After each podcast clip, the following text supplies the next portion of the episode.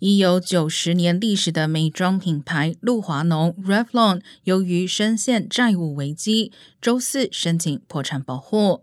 露华浓在近几年的竞争中不敌一些明星创立的新兴品牌。另外，原本该公司就有供应链问题，在疫情期间雪上加霜。